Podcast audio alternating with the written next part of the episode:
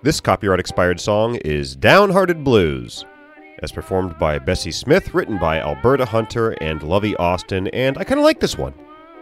You know, as I experience this old stuff, these old songs and movies, I always want to be the guy who's like, wow, we're uncovering hidden gems from the past here. I always want to like the thing. I want the narrative to be uncovering hidden treasures from years gone by. My honest opinion, most of it sucks. Sorry. Sorry, long dead people. My honest opinion is that most of this music is dinky, tinny crap. And they're benefiting greatly from just the fact that, look, it's music on a Victrola. What do you want? It's 1922. That's brand new. Oh, you don't want to listen to the record? Fine. Go milk the cow. Go lose your finger in a sawmill accident if you don't want to hear my song. Oh, you'd rather hear the song? Okay, fine. But of course it's bad. Most stuff is bad. There's a name for this. It's called Sturgeon's Law. 90% of everything is crap. You know who said that? Theodore Sturgeon, a writer who was born in 1918. Pop culture didn't just become crap recently, it's always been crap. In 1946, George Orwell wrote, In much more than nine cases out of ten, the only objectively truthful criticism would be, This book is worthless.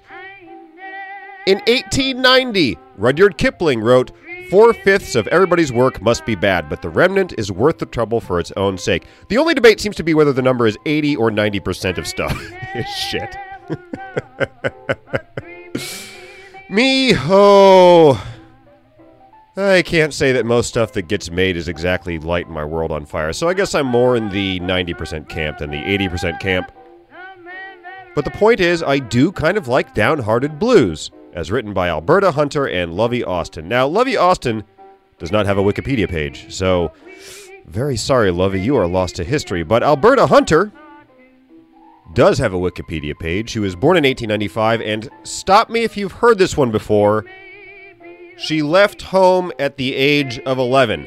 How many people who wrote these copyright expired songs I've been going through left home at an insanely young age? As far as I can tell, America in the early 20th century was just kids wandering around. We were a nation of lost, wandering little kids whistling a tune, apparently, because they all seem to be very musical. I always thought Annie was like a fun Broadway musical. Now, I guess that's like a gritty, historically accurate portrayal of the time. Lots of kids, not a lot of adults, and all the kids are singing a tune. But she left home at 11. She was from Tennessee, went to Chicago, so she at least didn't hop a steamship. Everyone else in this series hopped a steamship. Our entire music industry was founded by stowaways from Vilnius, except Alberta Hunter, who was from Memphis, and her mom, it says here, worked in a brothel. You know what other singer's mom worked in a brothel? Edith Piaf's. Edith Piaf's mom was apparently a cook in a brothel. Alberta Hunter's mom was apparently a maid in a brothel. Hey, I'm a skeptic. Here's what I wonder Were they really a cook and a maid? Were they? Maybe. Could have been. Although, I can also imagine a scenario where you go, Bye, honey. Going to work in the brothel now. Eh, To cook. To, to cook. I'm going to make lemon squares for the Johns. Maybe some sort of casserole. Not that I have any judgment of prostitutes, of course, I am very pro sex work. I am not the one to tell someone how to live their life, and I think we've had a couple thousand years of trying to discourage prostitution with not great results. So if Alberta Hunter's mom was a prostitute in a brothel, then that's honest work. Being a maid in a brothel, also honest work. It's all honest work. Would you rather be the prostitute or the maid? Have you seen what people do to hotel rooms? What do they do in a brothel? Anyway, Alberta Hunter left home, went to Chicago. It says managed to attend school until the age of 15, so basically a Rhodes Scholar for the time. Her dad, by the way, was never around. He did that classy thing people did back then where he just ditched the family, which makes me wonder if he ever saw my great granddad, who also ditched his family. I wonder if they were drinking buddies or pool hustlers together. This is a woman who was forced to make her own way, and she did. She made a career as a singer songwriter in Chicago. Started out singing, guess where? In brothels. brothel based economy back then. You're either a farmer, a singer, or you work at a brothel. Those are the three jobs. Alberta Hunter chose singer songwriter. And then this is interesting. In the 50s, she retired from singing songwriting and went to work at a hospital. And then, get this the hospital, she was a nurse, by the way. The hospital forced her to retire because they said 70 is the mandatory retirement age. You have to retire. She was 82 at the time. this lady kind of rules. Oh, by the way, she didn't have a high school diploma. She told the hospital she did. Should you do that? I don't know. I think she kind of rules. But they forced her into retirement at the age of 70 slash 82, and then she went back to singing, songwriting, and was successful. She got a record deal with Columbia Records in the 70s. This is probably why she has a Wikipedia page and Lovey Austin does it. You blew it, Lovey Austin. After you work as a, you know, gravedigger or whatever for two decades, you're supposed to go back to singing songwriting in your 80s or 90s. That and being a Supreme Court justice is what you're supposed to do at that point in your life. So I'm glad we can hear some music from what turned out to be the beginning of a career that ended about 60 years later. Hello, I'm Jeff Maurer, the Michael Jordan of throwing a goat into a well, which you'll get if you heard the last podcast, and this is the I Might Be Wrong podcast, where I do audio versions of the garbage I write on my Substack, which is I might be wrong.substack.com, in unaccented American English. I don't think you can hear my accent anymore. I've been gone from the South a long time. Today's episode is Meritocracy is Vital. This is the second part of a two part trilogy. Let's say trilogy. Trilogy sounds good. D- duology, that's nothing. Two part trilogy. The first part was Merit is Meaningless, which I wrote because I think when we're talking about merit and meritocracy, so often people think we're talking about value judgments, somebody's worth as a person. And maybe when some people talk about meritocracy, that is what they're talking about. I wanted to make it very clear that is not what I'm talking about. When I say that I am for meritocracy, and what follows is a full throated argument in favor of using assessments of skills, you could say merit, for things like jobs and spots in universities. I think those assessments are a useful tool, the best way to do things that we have available but they are not assessments of worth. Not assessments of worth. So that was last week. This week is, yeah, but we do need to use these assessments. They're good. They're a good tool, or at least they're better than any other tool we have. We have all seen other ways of doing things, and I think if we sit down and think about it, we'll realize those ways kind of suck. So it's called Meritocracy is Vital, subheading, even if there's a broad based coalition shitting on it. And as you can deduce from that subheading, I do think there is a broad based coalition that is really not a fan of meritocracy. The weird thing is, it's become uncool in lefty circles. I feel like the old boy network has always been against meritocracy. It's kind of antithetical to being an old boy network, but it's recently become uncool in lefty circles, which I'm very unhappy about. The concept has been incorporated into what you might call the lefty activist narrative that goes, America's a racist hellhole. I have referred to it before as the America, spelled with three Ks, sucks narrative. I often feel like it is the only song they know. And they have tied the concept of meritocracy to this narrative, and by doing so, they have sapped many liberals of their will to stick to their beliefs. Which I do think reflects maybe the most potent trend on the American left in the past decade, and that is activists pressuring what you might call the NPR crowd to go along with illiberal bullshit by turning everything into an identity issue. This has been a remarkably successful tactic. If activists started arguing that it is racist to wipe your ass, I swear to God, a large percentage of MSNBC's audience would die of sepsis within a month. I personally think this turn against meritocracy is a gigantic mistake. I think we really underestimate how potent of a concept this is, both politically and ethically. Politically, I think people feel feel the effect of meritocracy or lack thereof in their daily lives. It's personal in a way that most issues aren't. I think it is a potent political issue, even if it's not the type of thing that normally shows up in like legislation. I think it's politically big. Ethically, it seems obvious to me that meritocracy is good. And I am going to make an argument in this episode as to why I feel this way. I'm not just going to say it's obvious and leave it there. It seems clear to me that it is a very good thing. I am bothered by how quickly some on the left are willing to shit can a core liberal principle. Plus, I am also wondering how on earth there is any room left in that shit can after due process, proportional punishment of misdeeds, and free speech have also been thrown in there. But last week I argued that the concept of merit is ethically meaningless.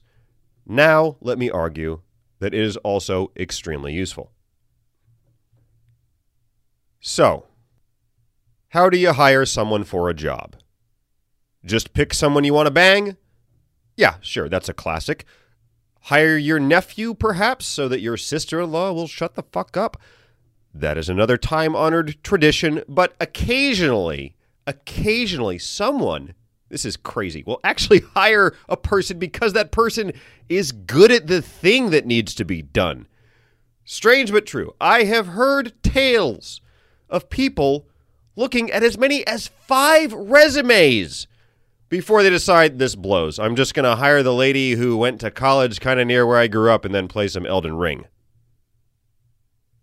I do think it is shocking that we don't demand, all of us collectively demand that employers, number one, solicit applications for a job through an open process, number two, develop meaningful processes for determining which applicants have the right skills, and number three, hire the person deemed most likely to most benefit the organization. And sometimes we do demand this. Specifically, we demand it when we've been passed over for a job in favor of a less capable person for some bullshit reason. In that moment, we are all in favor of meritocracy.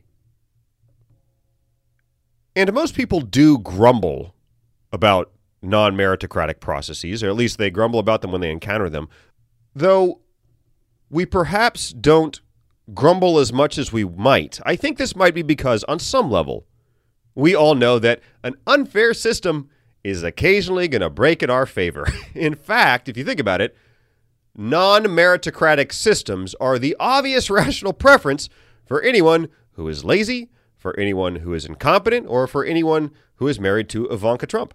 Personally, I have no shot whatsoever at being a flautist for the New York Philharmonic if they hire via a meritocratic process. But the less meritocratic their process gets, the better my chances become. If they get really arbitrary, I think I got a real shot at this thing. I might just weasel my way in there, even though I have no musical talent and my only experience with woodwinds is a couple weeks of recorder in the fifth grade, which I would imagine is a lighter resume than flautists for the New York Philharmonic usually have. Of course, traditionally, opposition to meritocracy has come from the powerful. Titles, positions, and promotions in basically every pre Enlightenment society in the world, as far as I know, were doled out according to patronage. Do you want to be the Comte de la Ville de Merde Cheval? That can be arranged for a fee. Do you want your idiot son to be a general who sends more competent soldiers off to die in blunders so egregious that they will be taught in military academies for centuries. If you have enough power, that can and will happen. In more recent times, usually waspy old boy networks dominated certain fields with negative effects, mostly, mostly, except that it gave us Mad Men. So, silver lining. Nonetheless, the clear connection between power and positions made dismantling those structures a top liberal priority for centuries. But as I noted at the beginning, parts of the left have recently turned against meritocracy. Some of us are trying to use hiring decisions to paper over society's flaws. Because, sure, the thinking goes, we live in a world where environmental factors lead to unequal aptitudes. But what if we just pretended that we didn't? What if we just made believe as if everyone is equally good at everything? Maybe we can get around the painful, generations long process of creating a society with more equal access and instead just engineer results that make us feel good. And we can undertake this project despite the fact that it requires massive amounts of race and gender based discrimination. Now, amazingly, this argument has gained purchase on the left.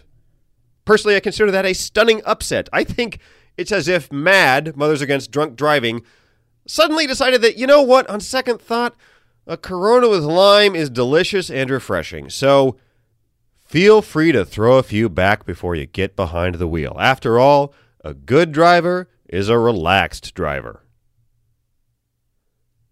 And look, I do understand the impulse to try to right society's wrongs on the back end. And I understand the discomfort with unequal outcomes, but with very few exceptions, I have yet to see methods for sorting out who gets what that are better than try to determine who's best suited to do the thing. Other methods, I think, are inherently arbitrary. They are still sorting people into deserving and undeserving, but they do so according to criteria that have nothing to do with the question at hand. They instead represent someone's attempt to implement justice, despite the fact that, number one, none of us know who deserves what, none of us are omniscient, and number two, maybe the role of a company is like, you know, to make Triscuits or something. Maybe their role is to do that and not to be the sword wielded by soldiers in the Justice Crusade. I personally think we should all basically declare ourselves agnostic on the concept of desert. This was a key point in my episode last week, which argued that meritocracy has nothing to do with which people are better or worse. We don't know the specifics of each other's lives, nor should we. When we try to dole out benefits based on desert, we encourage a sick competition of sympathy mongering. It turns into that episode of Seinfeld where George is trying to get an apartment by convincing an apartment board that he's more deserving. So he tells all the pathetic stories of his sad life. He tells the shrinkage story. He tells the marble rye story. He tells about the time he dated a Nazi. It is a litany of his sad, sad life as a quote, short, stocky, slow witted bald man. and by the way, they called back that exact description for George in a later episode. That became the de facto description for George, which I really love. That's quality writing. Also, credit to Jason Alexander for being fine with him calling him short, stocky, slow witted, I guess, is the character, but bald. Now that I write for a sitcom, I know that you do wonder oh, is the actor going to hate me if I write that? He's a good actor. Anyway, we don't want every contest to be a competition over whose life was the most difficult. A contest which, by the way, Alberta Hunter would have won going away. But that's no way to organize a society. These attempts at achieving justice that way. To be clear, other ways we have to do other things. But that particular method of achieving justice just doesn't work. And there is another problem, and that problem is unmeritocratic ways of deciding who gets what job reduces societal benefit by making everything work a bit less well. I do find it strange that we don't talk more about this. We should talk more about the negative effects that Non meritocratic or unmeritocratic, they're both made up. I don't think either is correct. But the effect that unmeritocratic systems have on organizations. It seems like hire the best people available would be a no brainer best practice, about as basic as don't accept Confederate money or rent office space that isn't presently on fire. And yet, incredibly, there is a debate about this. There is an argument that, you know, maybe companies should hire people who kind of suck and then let the competitors hire the good people. Maybe that's the smart thing to do. Now, I am being a bit of a dick for comic effect here, but only a bit. That description, honestly, I think basically does reflect what's happening in many cases. Here's a thought experiment. What if a sports team did this? I would love it if one pro sports team adopted the mindset that's prevalent at many organizations today. Just one team should say, okay, here's how we're going to do it. The first half of our roster is going to the children of the well connected. You might think this is shitty, but there are powerful people we need to keep happy, so that's what we're going to do. The second half of our roster is going to be constructed to make our diversity numbers look real good. If there are any spots at all left over after those two steps, well, then I guess we'll give those to whoever's good at the sport. I think one team should do that. And I also think that team should be the Dallas Cowboys. And obviously, that team is going to get their asses kicked to a degree that's going to make the 2017 Cleveland Browns look like the 85 Chicago Bears. They are going to get stomped. And in sports, success and failure are relentlessly measured. That is probably why it is perhaps the most meritocratic field there will ever be. Sports fans care about one thing whether or not a player produces. The end. If I personally had a twin brother who played for my favorite team and he was not getting results, I would be calling sports radio every fucking night, demanding that the team get him the hell off the field. On a good team, there is no room for things like sentimentality or social justice or any consideration other than do you help us win? And I think in its own way, that's kind of beautiful. Most fields, of course, are a lot fuzzier. The line between success and failure is not nearly as clear. Therefore, there is more space to hire people who are perhaps not the best. Of course, that doesn't make the penalty for hiring people who are not the best any less real, it just makes it less visible. And in my field, entertainment, untalented people get hired all the time. And that'd be one thing if those hires were the outcome of a good faith effort to hire the best person that just didn't happen to get results. It is often hard to tell who is a good hire and who is not. But the truth is, in most cases, no such good faith effort existed. Bad hires drag down the production, but the effect is shrouded. Because look, whether a TV show hits, and I work in TV, but this could apply to movies as well, whether it hits or misses is determined by a million factors. So, the effect of, for example, a costume designer who burnt production hours by being a general moron is going to get washed out. And by the way, that is not a reference to any particular costume designer I have worked with. But that's a problem. Hiring any bad person, it's going to slow you down. You're going to get stuck in the mud. But when it fails, you're not going to look at the costume designer. You're just going to go, ah, we opened the same weekend as X Men or whatever. So, because these effects are so difficult to see, that allows producers to delude themselves into thinking that they can hire not the best people without harming the production. But that is a delusion. They are, in fact, reducing their chances of success. All of which is to say, I think there is both an individual and a societal benefit to meritocracy. On the individual level, we all get afforded the right to be judged according to our ability to do some specific thing and not according to arbitrary factors, worst of all, factors that were decided by birth. This lets us focus on areas where we show aptitude. On a societal level, we all benefit from products and organizations that are as good as they can be.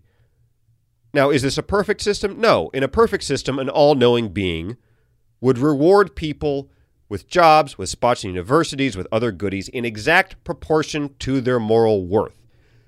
This is how most religions conceive of heaven. And that, I think, sounds nifty.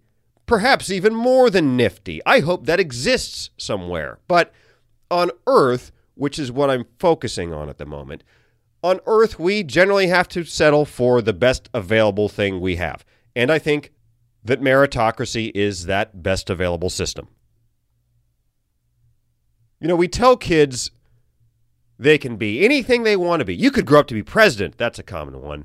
And, you know, it's bullshit, obviously. Uh, kids fall for it. Anyone over this age of six really doesn't. But it's only bullshit, like practically so. Not technically bullshit. After all, I could have been president if it wasn't for the whole being weird around people thing.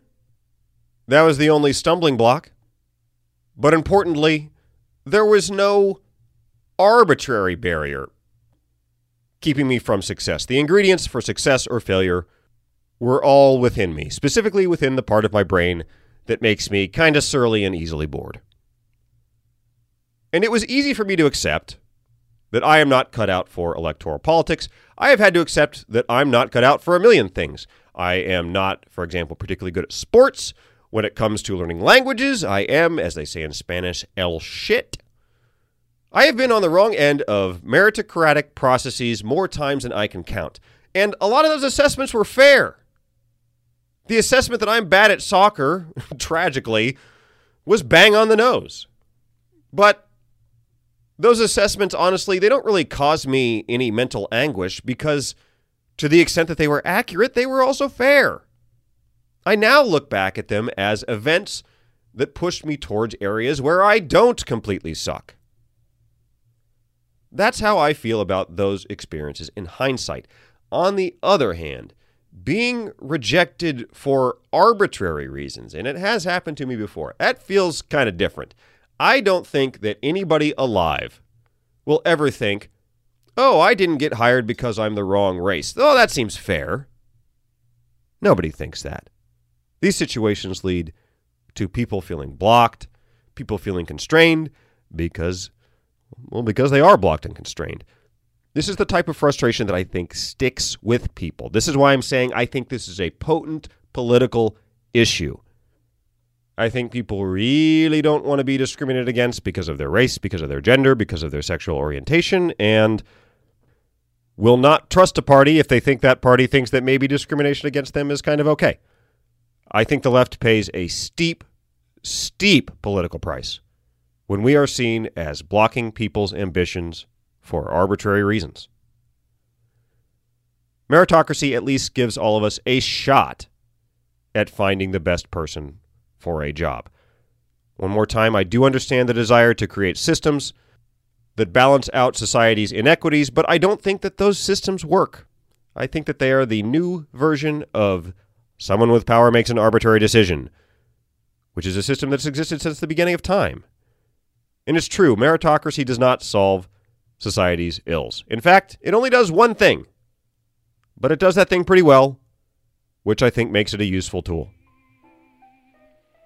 And that's the episode. There was a footnote in this article that would have been a digression if I had read it in the course of recording this episode, but it does add some context, so I'd like to read it now. In the interest of clarifying exactly where I stand on this stuff. It might sound like I am arguing that a person's background, a person's race, a person's gender, a person's socioeconomic status, if you're able to assess that, and occasionally, like college applications, you kind of are. It might sound like I'm arguing that should never be considered. My position is actually not quite that extreme. I think it's practical in some cases to know about a person's background. And the reason is someone who has showed a lot of hustle to get where they are impresses me more than someone who had every advantage.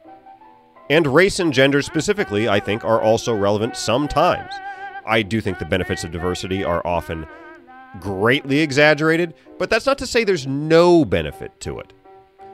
So, yes, I think light consideration of those factors is appropriate sometimes. However, the considerations I'm talking about fit within the hire the best person ethic. You don't need to change that rule at all to consider race, gender, sexual orientation, socioeconomic background when it's appropriate. That all fits within that rule. You do not need to adjust or alter in any way the hire the best person rule to account for the fact that not every process needs to be 100% blind to an applicant's circumstances. And now that is really the episode. I hope you enjoyed it. There will not be a third part to this trilogy. I don't know why. Maybe you thought there would be. Please share this episode with your friends, rate it on Apple Podcast, and please uh, check out Downhearted Blues by Alberta Hunter and Lovey Austin. It's actually kind of good. And also, please come back next week for another episode. Until then, Thank you very much for listening, and bye for now.